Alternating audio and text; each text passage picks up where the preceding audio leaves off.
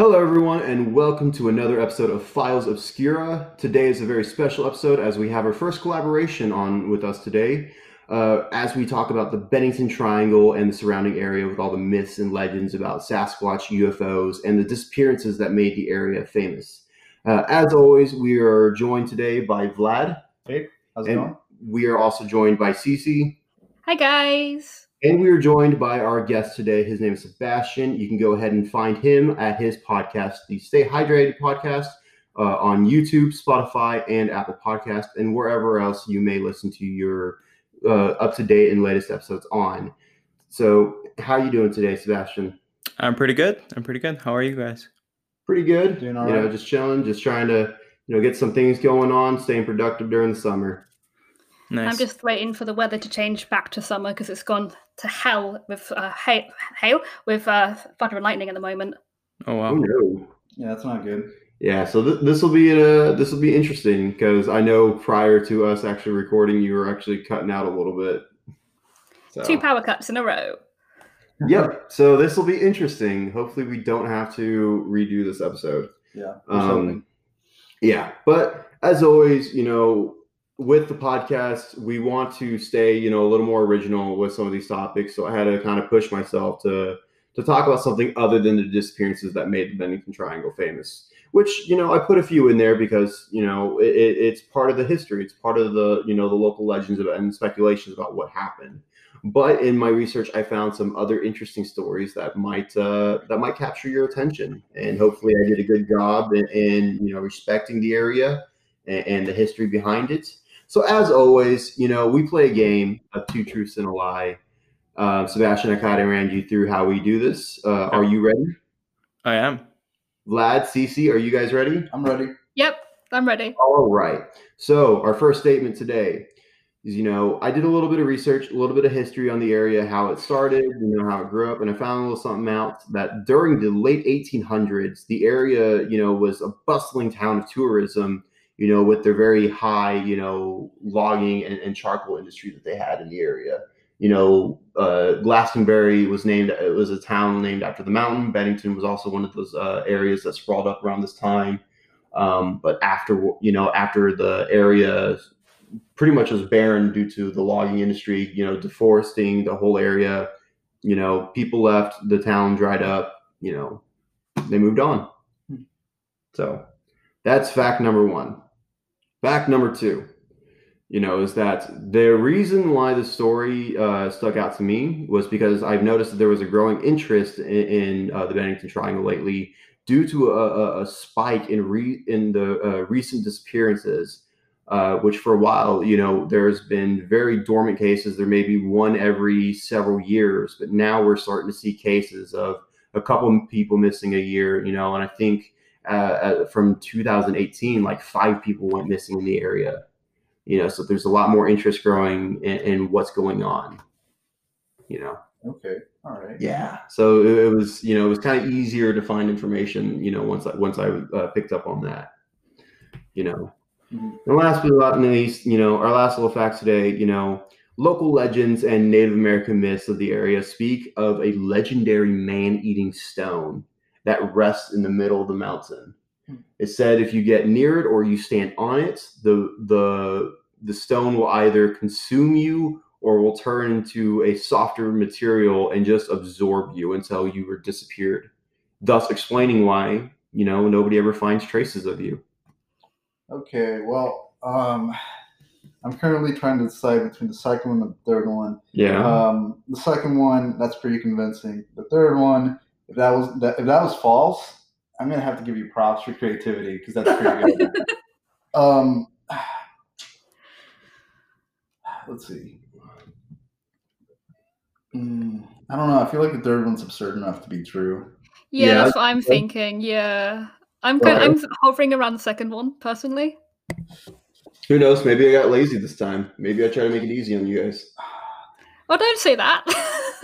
You know what? I'm gonna go ahead. And, uh, I'm gonna flip a coin. I'm gonna say that it's uh, it's a, it's the third one. You think it's the third I one? think you made up a. a You think I made up the man eating rock? Yeah, me Okay. too. Okay, I'm I'm, going I'm, for the I'm third gonna, one I'm as gonna follow the majority here. I'm gonna follow the All right, majority. majority here. rule. You all thought I, I, I made up the man eating rock. Change your mind? I'm thinking of Yeah. this. What are the other two? Can you just Uh, that the town in the 18 that the area in the 1800s was you know bustling tourist attraction um, due to the logging industry and everything, and that there's a growing interest in uh, the Bennington Triangle recently due to a rising number of uh, uh, cases of people disappearing in the last you know decade. I'm gonna change to the first one. You think it's the first one? Yeah. Okay. So Sebastian thinks it's the first one. Cece Vladimir, you both think it's the third one still? Yeah, I'm gonna go with the third because Man Eating Rock sounds a little bit absurd. I'm gonna go for the third one because I think it would be amusing if he actually came up with that story. Okay. That, that- I mean, I'm just hoping. I'm Okay. Just, I'm like, all right, you know what? I'm gonna give him the benefit All of the doubt. I'm gonna give I'm, you I'm guys more. hoping it's real. Change your mind. We we all settled? We're Yeah. settled. Maybe I'll get this one right for once. All right, I'm gonna go ahead and lock you guys in that. Sebastian picked the first one. Cece and Vladimir, you guys picked the third one. Let's get on with some facts. So, of course, as always, I decided, you know, let's start from the beginning. Let's look at the mountain itself and try to look up some prehistory before, you know, colonization and, and people charted the areas. So, Glastonbury Mountain, you know, is where most of the, the these uh, sightings and paranormal encounters happen um, which is where the Bennington Triangle is located, and is located on the, you know, uh, I believe it's the like southwest side of the mountain.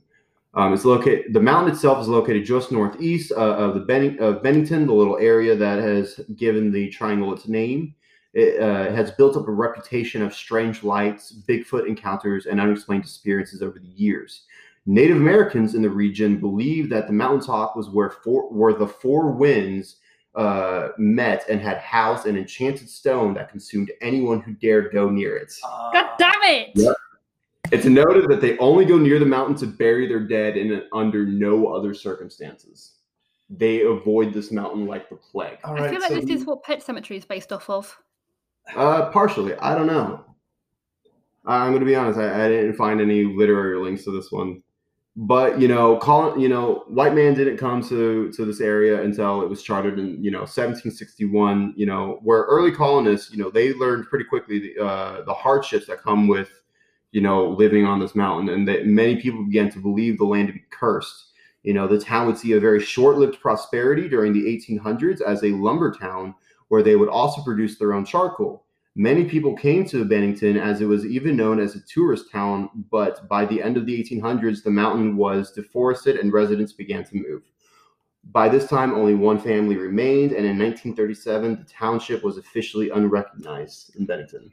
So nobody got it right. So I should have stayed a second. I Nobody should got have it stayed a right. second. Nobody got it right. It was the Ah. one I tried to make Wow. the most obvious. That that's the one I'm. I, I don't know. I just felt like, oh no, this one has to be. No. Mm-mm, mm-mm. Ah, all right. all So yeah, I knocked off three of y'all out. that. God damn All right. it!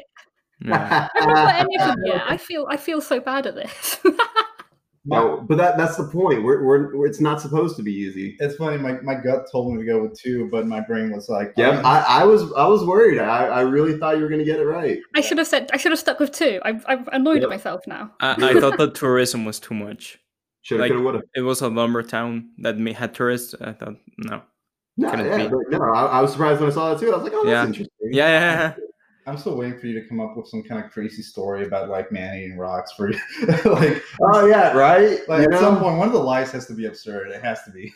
I I'm so glad I found out about that man eating rock stuff. That's so because because I found like this random like old old newspaper clipping of an image of a man eating rock somewhere on the internet, and I, and all I could remember in the back of my head was like, even if this is like one percent true, I have to know the story behind this. You know that that's where my mind went. That was good. you know but you know there, there's uh, you know there's a lot of you know local folklore legend and stuff you know and so there's some authors that I, I looked into. One very prominent author joseph citro a new england folklore author uh, wrote in his book the vermont monster guide about the man-eating rock as a possible explanation for the disappearances that made the area famous. He wrote no one alive has seen this dangerous anomaly on glastonbury mountain native americans knew of it and warned people away we can only imagine it, it as a sizable rock, large enough to stand on. But when someone stands upon it, the rock becomes less solid and, like a living thing, swallows the unfortunate trespasser. A number of disappearances have been reported on Glastonbury Mountain. Could all the vanished folk have stepped uh, inadvertently on this hungry stone? Hmm.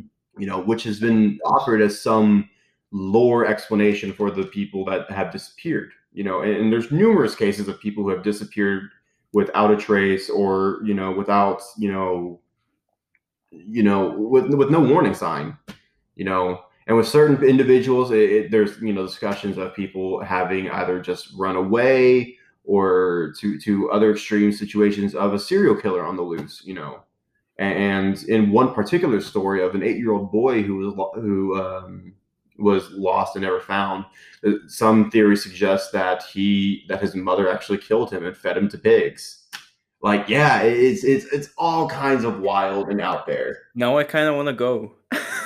right I want to see it. I want to see it in real life. wanna weird see how, it. like it Yeah. absorbs me you're like oh this is so fucked up when Yeah. can i get there you yeah, know I want to start thro- throwing things on top of rocks and see if suddenly it disappears. Admittedly, like Yeah. the game dev in me is like, I want to take this into a video game. This would be a really fun video Mhm. game. Let's throw a character into a man eating rock and see what the fuck happens. I want to. I want to sit in the man eating rock. It's just- Maybe you, could, you, you enter like a parallel universe or something. is, Yeah, it winds up being exactly. and there you go bye bye yeah. you know i'm good I mean, is it worth it? Uh, i mean i throw a squirrel to see if it does anything but that's You it just see a squirrel just disappear into a rock, just yeet. no it's more it's more like pudding or something or like quicksand it just slowly gets absorbed this is no, that gives me memories I don't need to remember. Ugh. it feels like a video game glitch in real life. It almost Yeah. No and, and and you'll be surprised whenever I was doing research on the Manning Rock, how many like supposedly famous rocks there are in New England. Oh no. Yeah, it, it's it's weird. All kinds of stuff from like you know petroglyph carvings uh, uh, or Viking you know uh, land declaration stones or whatever to like the Devil's Footprint was one I found. And it's it's just so many things. There are are too many. there, Too many famous rocks. right? The only famous rocks I know from where I am is Stonehenge. right so but but you know there, there there's a lot of other interesting activity that you know that have been reported such as you know bigfoot. Now bigfoot i don't know how into sasquatch you guys are but i find it very fun to talk about. I find it very fun to speculate. I won't say necessarily i believe but it's fun it, it's one of those fun things that i, I like to encourage I mean, you it's like me and ghosts. I would, I don't believe in Bigfoot, but I would like to believe that something like Bigfoot or a Sasquatch or a Yeti, whatever, Right. exists because it's kind of a fun idea that this sort of not exactly evolved, but intelligent creature lives almost alongside us. Yeah. And, and, and um, whenever I was looking up reports, I tried to find some that were like corroborated or printed in, in you know newspaper reports. Um, there's a lot of ones that you know just didn't make any sense or were you know easily explained away as bears. But you know, there's still been so many you know supposed sightings. I wrote a few of them down. You know, uh, with, with you know sightings of Bigfoots ranging in the area. You know, the earliest report that I was able to find was in 1879. The New York Times reported that two hunters um, had happened upon a wild man while hunting in the heavily wooded area just north of Pownal. I don't know how you pronounce that. P O W N A L. I I tried my best. Gonna be honest. uh, the hunters, you know, when they saw this creature, they were startled. You know, because it was like apparently standing up and jumped off. You know, this rocky cliffside, this rocky precipice. And one of the hunters, they shot at it, wounding the creature. And this creature would then turn around and scream wildly and violently, you know, in pain, clutching where it was shot uh, before it would then charge at the two hunters, to which the hunters would then prominently drop their weapons and run in the other direction. You know, and, and you know, of course, we can assume they made it out alive because that's how we got the story. You know, but Why, why would they drop their weapons? Yeah, surely you shoot it and, and then fear. leg it afterwards. That's what I would do. That's all I can give you. You know, being so panicked. Well, because one hunter shot it and it only pissed it off. Yeah. Obviously, you don't want to be associated with a thing that just pissed it off. So, When did this happen again? 1879, Maybe it was one of those uh, one of those pistols that you have to like. It takes a while to. flintlock and all that. and Yeah. shit, It would That's be be, what fair, yeah, it probably is a flint. Yeah, Yeah. like a musket. If that's the case, then I wouldn't want to be like carrying around this thing that takes forever to load. yeah, because I know breech rifles weren't really a thing until you know much later after the Civil War. So, I mean, this is only what 14, 15 years after the Civil War. So, Yeah. I can see them being around, but they again they weren't really popular because breech rifles are what led to us using our modern magazines and stuff like that. It was like yeah, the- they were. Plus, they were hunters. I mean, they probably didn't have like the latest technology. Yeah, exactly. They, they had what their fathers had. You know, Mhm. they had what they were able to fix.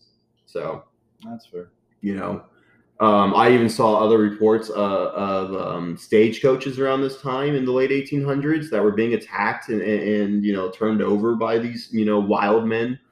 So That's interesting. yeah, like you, you, there, there was a lot of strange reports that that you would see uh, uh, the quote unquote Bennington monster, Hmm. you know, but like like like like I said, uh, a lot of people speculate that they were uh, bears, much like this next case.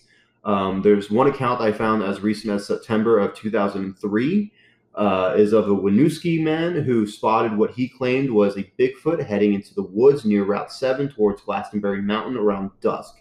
You know, whenever he told officials, officials, you know, they shrugged it off, claiming it was more likely an upright bear as there's a large population that live around the mountain.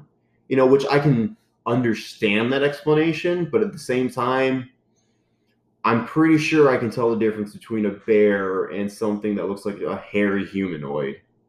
I You mean, know, at the point of, of um, argument of, I guess, is the best you could say against it was oh, how far away was it? Yeah, exactly. Because after a certain point, yes, I'll, I'll admit I'm going to have a hard time being able to give you a, a true answer. Yeah, and Yeah. it could have been like uh, foggy nighttime. They could have been drunk. Well, it says around dusk, so you know, sun's yeah, it's still not the best but- lighting. Yeah, so there's You an know, argument for and against either you side. know, in all to honesty. really be out and bright. So I, I think it's early enough. Might have been tired, but still, I, I, I don't know. If you're a Mm-hmm. hunter, you're, you're used to being up at early, ungodly hours. hmm So, yeah, that, that's just my take on it. And of course, I try to look up, you know, UFO facts and, and you know accounts like that, and I was blown away just how many UFO, you know, encounters or sightings that are in Vermont. So much so that you know they have. If if you want to go to a place in America to have your best chance of finding a possible sighting, Vermont's the place to go with odds set to, to every 205 people to one is going to encounter something with it most predominantly being in the springtime and the summertime is whenever you're going to see a lot of you know possible possible uh, sightings versus us in texas whenever i looked it up the odds of you finding an encounter here in texas is like 3349 to 1 You think That's quite have? big odds. yeah it's quite a big difference but then again you know texas is the second largest state and like the first most populated state so So I'm going to throw out a, a theory out there. Do you think it's possible that the reason the reason people see UFOs more often in Vermont might be because of the uh, the light pollution? I mean, it's possible, but you got to keep in mind most of these reports do still come out around Glastonbury, and Glastonbury is out in the middle of nowhere. Yeah, that's what I'm saying. There's like It's not because well because the, because I've lived in both, you know, the middle of nowhere in a desert. I've lived out in the countryside up in Illinois, and I've lived in the city here. I can tell you from my own personal experience when it comes to light pollution, there's a very distinct difference between an isolated orb or glowing mass in the in the sky and the low hum of light that you see off in the in the horizon. okay. So you don't think light pollution makes a difference? I don't think it makes much of a difference. Okay, You know, in my experience, I wouldn't say so. Yeah, I'm, I'm not the expert in uh, in light pollution, so I'm going to go ahead. Well, yeah. you know, when I moved to Texas uh, from California, when my dad, you know, started working, uh, you know, kind of, I think he worked as a contractor underneath NASA. I got really invested in, in learning more about space and light pollution and constellations and stuff like that. So I, I it's something I've kind of always kept kept an eye out for. Oh, okay. Because when I go camping, I like going camping and I'm able to see the stars. So being able to track where I'm going to be able to get like the least amount of light pollution really helps. okay, all right. So See, I'm lucky yeah. insofar as I have no light pollution in my backyard, so more often than not, on um, days when it's not cloudy or nights when it's not cloudy, I would just sit out and just watch the stars. That's, Well, that's awesome. good. That's so cool. But you know, like I said, there there were so many reports uh, of uh, people claiming to see something out in the night sky. Uh, 20, 20 people, I think, I, I saw reports of just last year alone, or uh, this year alone. in Vermont. Uh, really, you know, really speaks to the volume because because Vermont's a very small state. Yeah. You know, it's, and this area, the the Glastonbury Mountain, is you know reported to have all kinds of encounters. Most of them, unfortunately, you know, have been um, reasoned off to be either military experiments, weather phenomena, this, that, or the other. And you know, you know, with what I've seen, the, th- the stuff that I've uh, read in my own private, you know, investigation, it was more or less I agree with it. Um, but then there's always that one story or that one video where like maybe I don't know. So, and, and you know, people really started to respond to this area, especially you know in 1966 because there was a noticeable rise in, in, you know activity all over the state. So much so that you know the U.S. started getting involved in, in researching this whenever they started you know looking into their Project Blue Book you know program and stuff like that when they were look, really looking into UFO activity. This was one of the predominant areas that they would do research in. You know, so a little interesting history I found out there. Hmm, it's pretty cool. Yeah, you know, but you know, of course, there are the cases that make the Bennington Triangle very famous. The disappearances. That's what everyone likes to talk about. So we're going to talk about a couple of the cases that happened. You know, in the area, around up to 40 people are claimed to have disappeared. Um, but there are a few cases uh, in the 40s and the in early 50s that journalists really covered that made the area famous. You know, one of these famous ca- uh, cases happened in 1945 a man by the name of Middie Rivers. You know, he was an experienced outdoorsman, uh, and he was serving as a mountain guide to a lot of people uh, around this time. He would disappear on November 12th, 1945, as he was leading his uh, own group back to camp whenever he started to get ahead of them. And of course, they're on one long trail um, uh, going through the forest. I think the trail length was like 22 and a half miles long. Hmm. So it's a real long walk you know. But he got ahead of everyone. Um, and of course, people reasoned, okay, we'll catch up with him later. We'll catch up with him at camp. But by the time they got back to camp, Middie was nowhere to be seen. Um, so then they went ahead and, and, started a search party, and nobody could find this dude. Nobody could find out where the 75 year old man who has, you know, roughly 30 plus years of experience being an outdoorsman just suddenly vanished in in, in woods he he knows very well. You know, there's not a single trace of, of him or what happened to him that has ever surfaced. You know, and in some of these cases, by the way, and I think including Middie's, they actually had to call people outside of Vermont to help. You know, with their search parties because like I said, the area, you know, the township, you know, was uh, decentralized. Like it doesn't exist anymore. So it, it's just uh, an organ. It's just a small little like like a Hamish or a little village, uh, or Hamish parish. I don't know why I said Hamish. I'm having an off day. That's cool. But yeah, it happens. But yeah, so that, that kind of bugs my mind. It's like, how does such an experienced man just get lost? Obviously, we're ruling out like um, potential places he can trip and fall, or rivers and the like. I'm guessing. And like yeah, wildlife. And, yeah, wildlife as well. Yeah. But again, you would see some evidence uh, of attacks. You would hear some screams at some point. As far as like like disappearing, there are the theories of you know pe- some of these people possibly falling down these abandoned you know chimneys and cellars of the you know the towns that once did populate the area. You know, and could they have possibly? You know, and with the extreme foliage that has grown over in the past century, I wouldn't doubt that'd be damn, next to impossible. Because that would obviously be my first go-to was rule out any potential hidden holes. Yeah. Right, but then again, that it's in the name; they're hidden. How do you? How are you ever sure you got all of them? True. So, you know, you, you can make your best effort in that one, but as far as I know, nobody nobody's ever been found in any of these. It does sound so, like it would be a losing battle as well, to be quite honest. Yeah, very much so. Um, but then comes the case in 1949. Uh, James E. Tedford is, to me, the case that really makes all of this stand out. Because for him, what happened is that he would ride a bus, you know, trying to get home, you know, where he lived in Bennington. He would get on and on the bus at St. Albans, and you know, everyone remembers him waiting on the bus, you know, up until the very last stop, right before his stop in Bennington. Um, you know, everyone know, uh, remembered him sitting in the back Everyone remembered, you know, him looking outside the window, just waiting for him to get home through the long through the long drive. Uh, the bus driver remembers seeing him in, in his rear view uh, mirror up until he got to the last stop, or whenever he would try to let uh, James get off the bus, he was nowhere to be found. All that was found was his jacket that was sitting next to him in, in the seat on the bus with his uh, tr- uh, with his bus ticket still punched out in that pocket in his uh, jacket pocket. To this day, we don't know what happened. Up until that last stop, he was seen, and then next stop was Bennington, and then he was gone. So like just in the middle of the road, he disappeared. Yeah, but here's the thing: the the bus was actively driving at this Yeah. time, so he would have to have like done something which would have been very obvious to get off the bus. Because there's no reasonable explanation for it otherwise. Because he can't have just like jumped through a window. Because that would have been fucking painful to begin with. Yeah. Yeah, but like like I said, not even the bus driver knows what happened to him. He was there up until that last stop. You know. so weird. Mhm. I mean, the bus driver remembers seeing him like after he closed the Mhm. door in the in the second to last stop. Yep.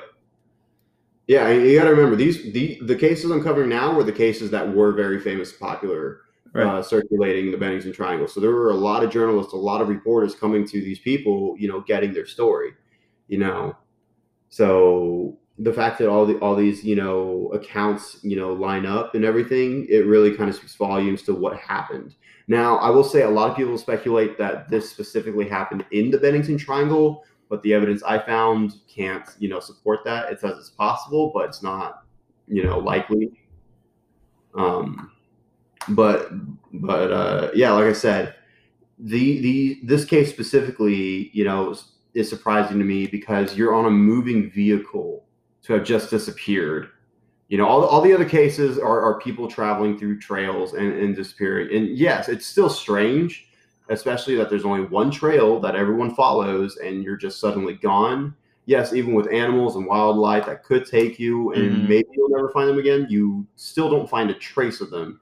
You know, no dropped phone or no dropped water bottles, pack, you know, backpacks, torn clothing, you know, nothing, you know, Blood, anything like that. You don't see anything like that. You know, Yeah. a lot of these times these trails stop off in the middle of nowhere or they'll lead right up to a highway and then just disappear as if like they got picked up by somebody. And were were there other people on the bus, not only the bus driver? Yeah, like there were other people on the bus getting off at different stops, and everyone remembered him up until that last stop. Uh, uh, yeah, because he was the last rider. He would have gotten off at Bennington. That's the end of the line. It feels like that a in the Matrix. I don't know. I don't know. The, the Matrix goes into simulation theory, and, and that's a whole nother rabbit hole. Yeah. So, So, so that- he that is he, he was the only people he was pull the only rider from Yeah, like he- the second he to was last the to Bennington. rider. Yeah, he was the only rider to Bennington, as far as I know. I keep thinking this place sounds like I mean, this sounds like some bad news all around. You got UFOs and disappearing people Right? and Bigfoot and whatever. And I still want to go. I still want to explore it. You know, it, it, it's funny because this is the triangle that's famous in the you know New England region, but there's one that's actually even worse that I found. You found a worse triangle in this? Yeah, it's in Massachusetts. It's called the Bridgewater Triangle. Oh, cool. I, Yeah. I only knew the Bermuda Triangle existed, so I'm learning a lot right now. Yeah, but uh, th- this has a lot of you know interesting implications. You know, for for you know rabbit hole discussions like UFOs and stuff like that. Because you you guys know I'm a very firm believer in you know UFOs and the possibility of what's out there. You know, I'm open I'm open to the idea of what could what we could find and all that. I mean, hell, that's why we did a SETI episode. Mhm. So Mm, What You know, what, what I'm thinking with this um, bus rider is that okay, it's uh, just random theory, but maybe he wanted to sort of like leave his life. He was tired of his life, tired of his family, and he was friends with the bus driver. I mean, And they made a pact. And it's like, okay, I'm gonna sort of things that I disappear because reading, he had, you know, he was on good terms with his family. Mhm. He was very friendly with everyone, but uh, you know, he just was one of those people who enjoyed a simple life. He'd go to work, he'd go home, relax, and that's it. And, and maybe you know, he got tired of the simple life. I mean, possibly. and he saw and he saw it as an opportunity sort of like there were so many disappearances that it's like i mean i could just be one more I mean, possibly, yeah. But you know, I, I'm not the guy to answer that. This happened, you know, 70 years ago. yeah yeah So, it's you yeah, can't I- I get couldn't into that tell you. Extent But uh, you know, other other theories about uh, James's case in particular is that people may have misremembered, you know, who it was that they saw, or you know, misassociated Mhm. James with somebody else that they saw on the bus that got off at a different time. Yeah. You know, it still doesn't ask, you know, answer what happened to James because he never came came back to his family. Yeah. You know, I, I, I think I kind of like the idea that it. Well, I mean, I don't I don't know if I like it, but it, it's possible it's just misinformation. All Possible, it. yeah. Like we, uh, somebody just got something wrong. You know. One thing leads to another, and then you're spouting something that never happened.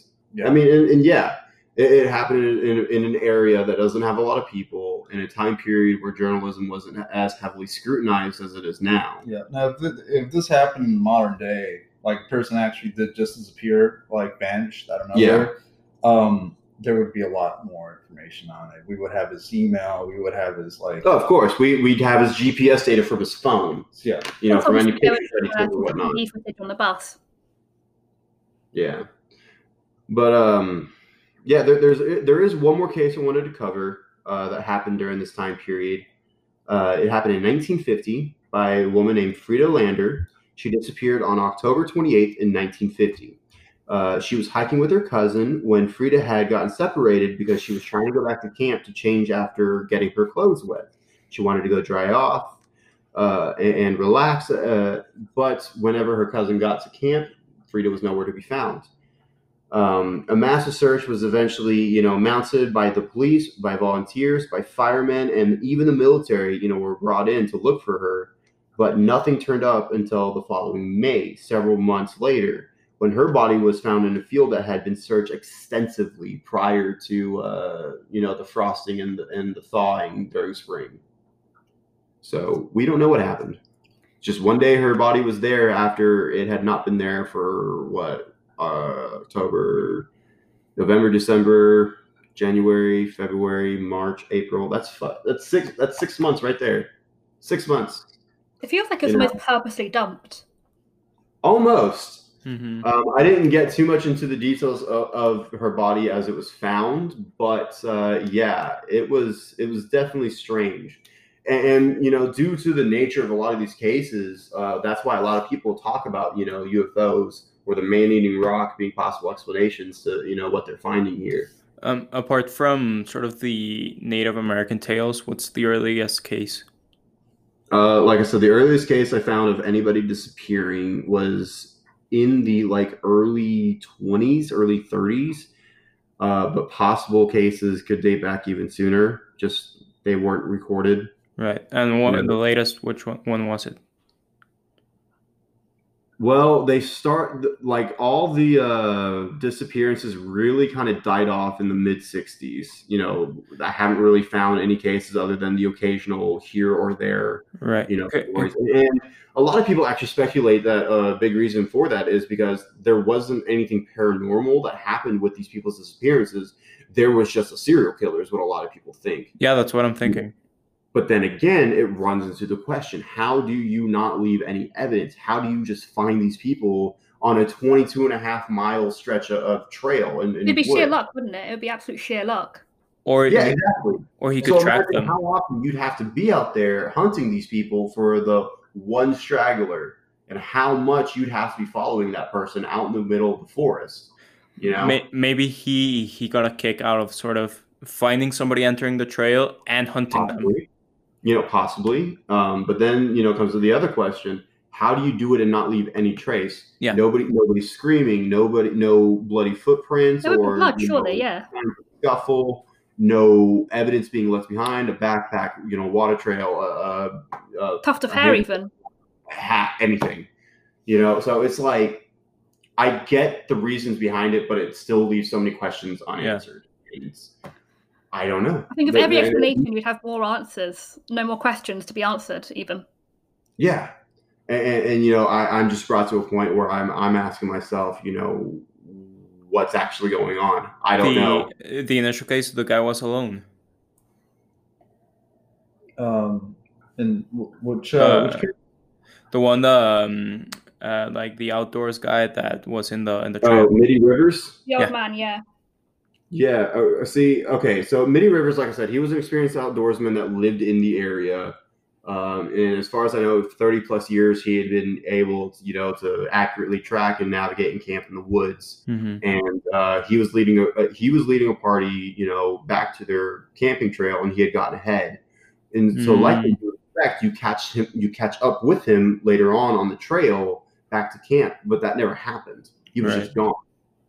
You know, so and and they mounted their own search party, and nobody was able to find any trace of what happened to him. I mean, one could argue poor health for his age, but even then, that would say, hey, if he'd fallen, you'd still find him. Yeah. Yeah. Well, even still, you would find evidence of maybe he had a heart attack. Well, then you would find, you know, footprints that lead to the idea of him falling over somewhere or struggling to, you know, catch his breath. You know, he would probably turn around to the nearest people near him trying to ask for help. You know, and again, no evidence of any of any kind came up about this. Yeah. Plus, he'd feel like something's coming up and would try to seek someone. Yeah. So, eh, so I mean, like I said, there, there, are so many stories and cases that you can do in your own time to, to research the area and, and New England as a whole, because there is so so many interesting stories, so many interesting tales and folklore that you can find in this area, um, and just a lot of it's you know uncorroborated. A lot of it doesn't have you know clear cut answers. You know, a lot of them are, are just subject to local local myths and legends that are very hard to find, but they are definitely worth you know looking into and reading. Can I just say I'm kind of getting like similar vibes to uh, Roanoke. Roanoke? Yeah, the the uh, what was the village? At, Roanoke. Is it is it Roanoke? It's Roanoke. I don't know why I said Roanoke. Okay, uh, Roanoke. Yeah. Yeah, you know, a whole colony just disappeared, leaving behind very little evidence of where they went. Yeah. yeah. I've and, not heard of Roanoke. Well, it's it, it's mostly you know an American thing, so I'm not surprised. But yeah, it's uh, what was his name? John Smith like every other explorer that we know of. I'm pretty sure every explorer was John Smith. Pretty much every other explorer was John Smith, but there was a, a man who came and colonized a certain part of uh, what was it, Virginia, um, and settled on an island named it Roanoke. And he had to leave, you know, to go get more supplies and more settlers back from England. But that's whenever the uh, the Seven Years' War broke out, and he had to stay and help England. So he was stuck there for three years when he came back, the colony was gone.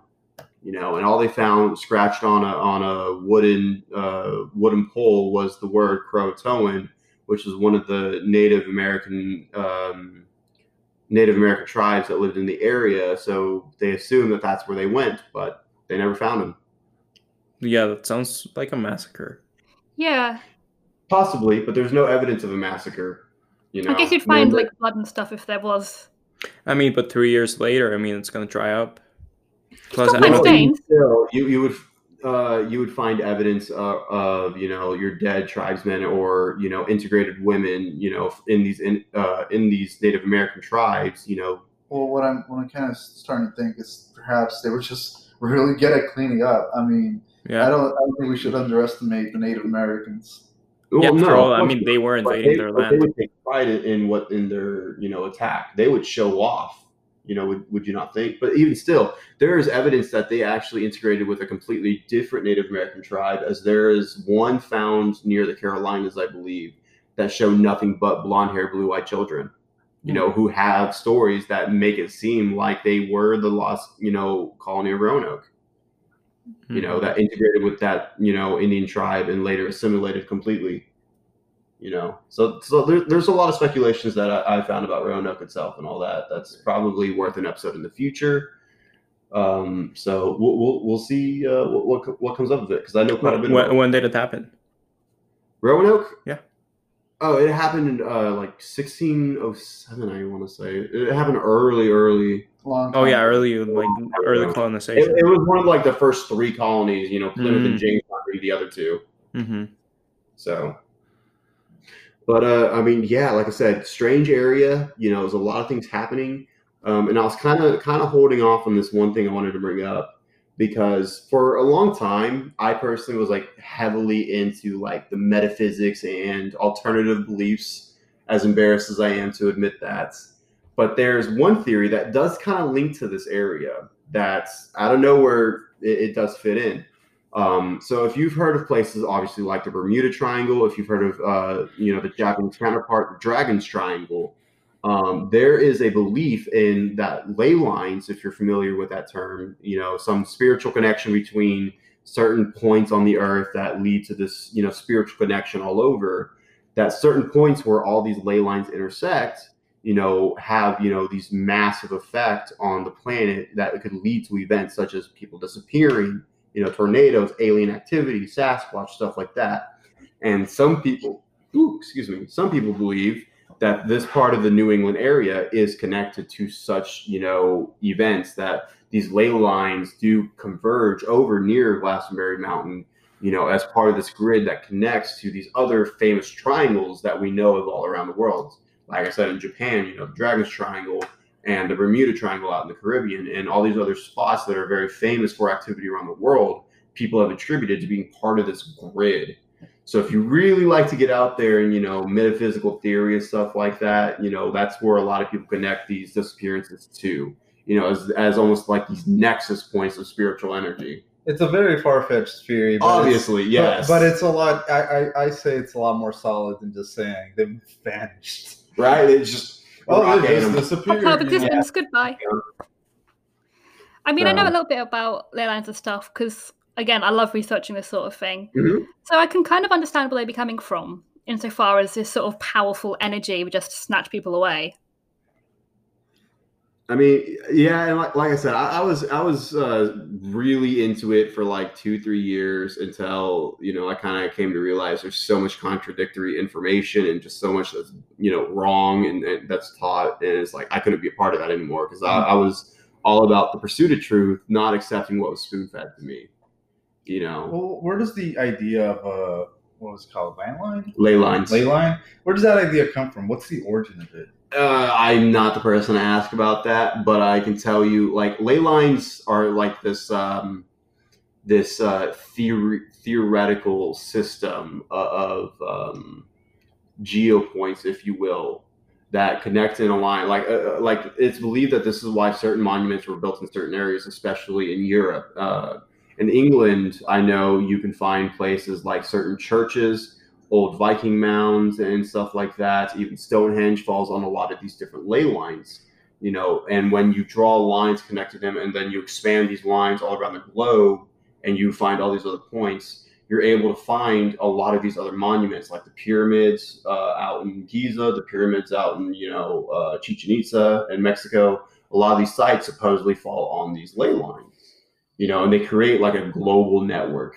in that in that theory of like just a, some sort of spiritual ethereal connection which doesn't make sense. That's interesting. yeah but it, i mean but when you do go into like google maps and stuff a lot of these places do line up. They do connect.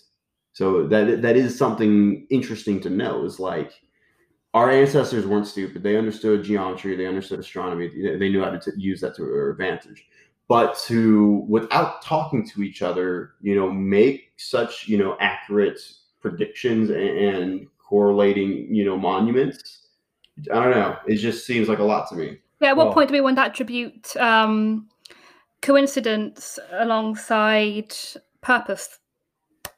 Because a lot of it is probably just coincidental. yeah exactly you know in, in science you know they, they say you know uh, what, what was it um, it's like um, i can't remember right now i'm blanking out No, that's fine. Can, can I just say though, this does itch like it's inching. Sorry, inching very, very dangerously close to um ancient aliens. yeah that's one topic Yeah, and that's this is like it's one of those things where it's like, okay, cool theory, bro, but like let's be serious here. And, and I mean, I get it. It is it's it's fun to think about. It's it's very interesting, and who knows? Maybe there's a certain amount of val, you know, you know truth to it truth to you it. know? It could also just be coincidence. could It could absolutely. But uh, h- how do they connect the lines? uh, Uh, yeah, yeah. So what what we'll do? Well, okay, let's take um, Stonehenge for example, and then there's another church uh, in England that I cannot think of off the top of my head, uh, but it's very old, very famous. Uh, so just come up with any theoretical church in your head. Okay. We'll use that, and then we'll create a, a, a, straight line on you know a 3D map. You know, use Google Earth. We'll create a, a straight line between these two points, and then you just keep mathematically uh, extending those lines in both directions. And then, in theory, you'll start finding other sites that are on these ley lines, and then you'll do that with all these other agreed on, you know, points and monuments that are believed to be on these sites.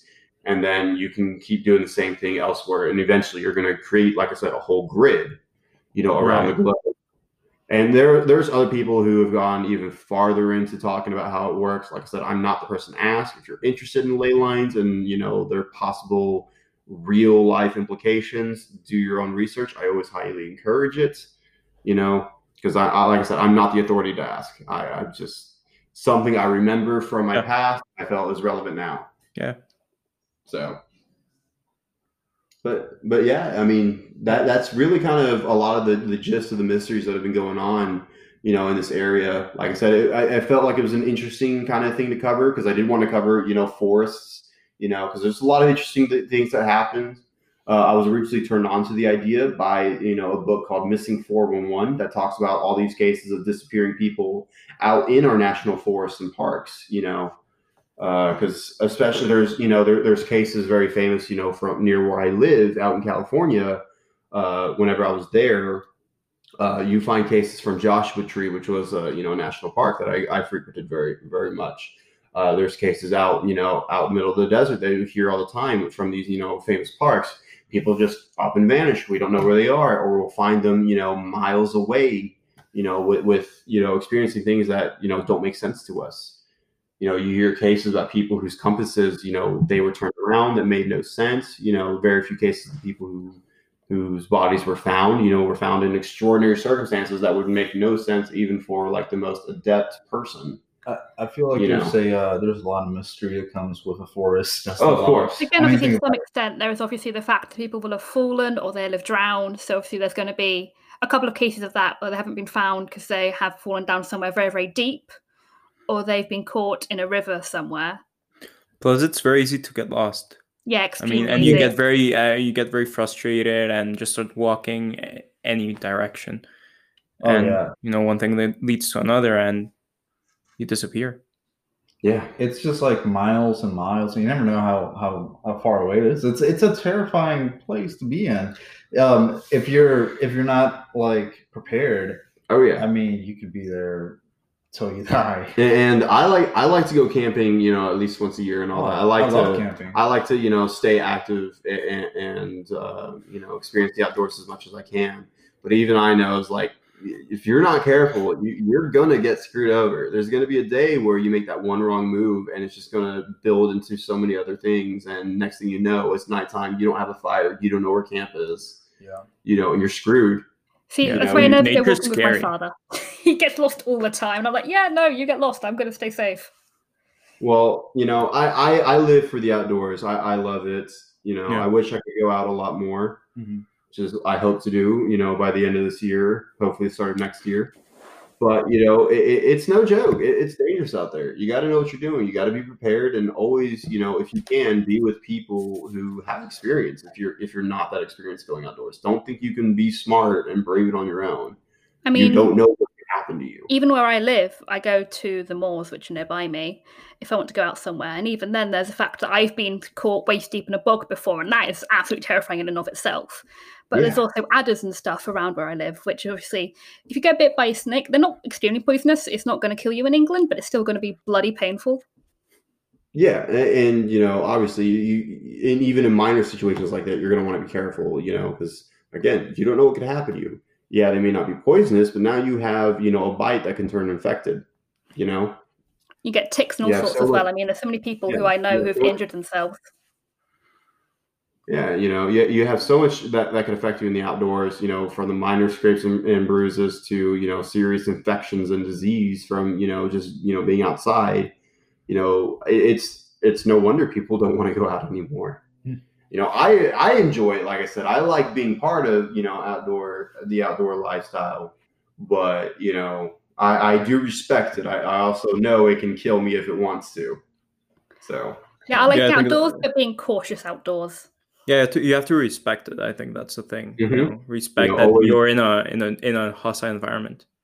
Yeah, you know, always you know clean up after your mess. Don't leave you know any trash. Make sure your fires are put out. Make sure you have you know emergency you know uh, first aid kits, flares, whatever you would need. Make sure you have backup equipment in case you might lose something. You know, you don't know. I mean, I used to carry a pocket knife on me.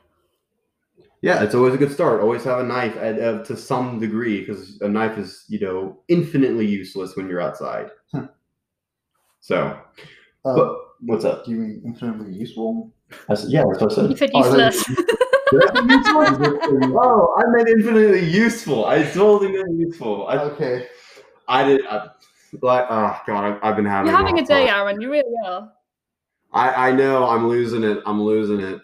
You know, going back to work again has really been screwing me over. But you know, uh, that's part of my charm. I am delightfully stupid. I know that. Uh, hey, uh, at least uh, at least I caught it. Uh, yeah, I'm glad you guys caught it because I would I was going to keep going and not not comment on it at all. I thought I had it right, but you know, it was you know this has been a fun episode. Uh, I didn't intend for it to be a little shorter, but I'm kind of glad it you know it was you know because we we've had a few longer episodes and they've been you know Yeah. I think our last one was like an hour and a half odd. yeah something like that hour Yeah. forty minutes almost Yeah, if we had a pretty long one last one. Yeah, so you know, it feels good. We did a shorter one. It feels good that we did one more, you know, focused on what you know the, this uh, content's supposed to be about. Be about, you know, and, it was nice covering, you know, some some disappearances for once. You know, just just out of nowhere. Yeah. You know, because I, I I really enjoyed digging into the local legends. You, you know, I, I enjoyed finding out the, the the cool little stories I didn't know before. Mhm. You know, so I, I I'm glad I got you all. By the way, on the two truths and a lie. I'm glad you guys went. For I am the- so miffed I moved to three. I should have stuck with two. Ah! You should have. You guys should have. It- it Oh, I'm felt so too miffed at long. You won against the odds. Yeah, you know, but you know that's what makes this fun. You know, that's what that's what I like. You know, because because I think so far Vlad's won two of them. I think Cece's won one episode, and on the vampire episode that I did with you, I think I lost that one. You know. Yeah, you did. You did. I we're eventually I we're gonna come up with like a whole scoreboard and everything. yeah. You know, One, one of these one of these days we gotta we gotta come up like the man eating rock. That's that would have been Right. brilliant. That would have been brilliant. it would have been an amazing if lie. you if you like yeah. That's what made it so much better that it was actually true. See, I was thinking that that might not be a lie because I've I've looked into enough sort of Native American sort of folklore to think that there's every possibility that could be true. But at the same time, but- I don't trust that it's true. Something in your gut was like, nah. it can't be. I just felt it was too random. I mean, a man eating rockets. I don't know. It's difficult to get there. Right? I, I, Yeah. could, I, I could have sworn I was like Aaron came up with that one. That was that was one of Aaron's like that was No, no, I wish it was. Nah, I always get you guys in my lives because I make them very simple. I don't make them stand out. I, I do I do that on purpose. I am going to I- be so ready for the next one. I'm going to win one. You think so, but next one I don't think is uh, gonna be me. I think Vlad's gonna host that our next one. I think yeah. I should be hosting the next one. so. Now you you gotta learn Vlad. You've been you've been Oh, learning me dear. for a long time. Oh, I might be screwed over on that one then. Yeah, you might. But as always, you know, it, it was wonderful having you on today, Sebastian. Yeah, You know, thanks a lot. glad you were able to help us. This was great. I learned a lot. You know, how, how did you like the episode? I mean, I loved it. I thank you. Yeah. I know it's a bit different from uh from your formula on your show, Stay Hydrated. You know, which again, thank you for uh, letting me be a guest on your show. For sure, it man. was a lot of fun. I was glad we were able to get. Yeah, it was a great it. conversation. Yeah, you know, and, and, you know, hopefully we can do some more work in the future. You know, For sure, You're- man. you're Yeah, let's keep in touch. to have on Here, I like working with you. You know, and as we grow, I only I I just want us all to keep you know growing and connecting more. For sure. You know, I mean, uh, Well, I, I look forward to uh, potentially seeing you again because you're quite cool. thanks. Yeah, Yeah. It was it was really fun recording with you. yeah, and, and Yeah. as our first collaboration, I'd like to say, you know, I think it was a massive success for all of us. I agree. No, You? I'm glad. Yeah, yeah. You, you guys were really welcoming. Uh, you let me talk. It, it was really great. Yeah, absolutely. That's that's all we want to do. You know, we Yeah. just we're all about the conversation. We're all about the people, man. So, you know, I, I, we're gonna keep growing. We'll keep in touch. You know, see if we can do For some sure. more work in the future. For sure. you know? For sure. But like, like I said, if you guys have forgotten, you can go ahead and check him out over at his podcast, Stay Hydrated. You can go ahead and find that at YouTube, Apple Podcast, or Spotify, or wherever else you might listen to your podcast. Anywhere else. anywhere else. Anywhere else. Anywhere else. If I'm not there, it doesn't show podcasts. So, as always, you can go ahead and follow us on our social media over on Instagram and on Twitter, and you can join uh, join us on our Facebook page over at Files Obscura. Um, we are going to be posting a lot more new content, and with uh, us hopefully launching YouTube within the next few weeks. I am saying hopefully because I don't want to don't want to jinx it with everything going so well. Uh, we'll be able to provide more content over there, and we hope to see you guys help us grow on that platform as well. Um, with much love, we say goodbye. Bye, guys. Bye. Later.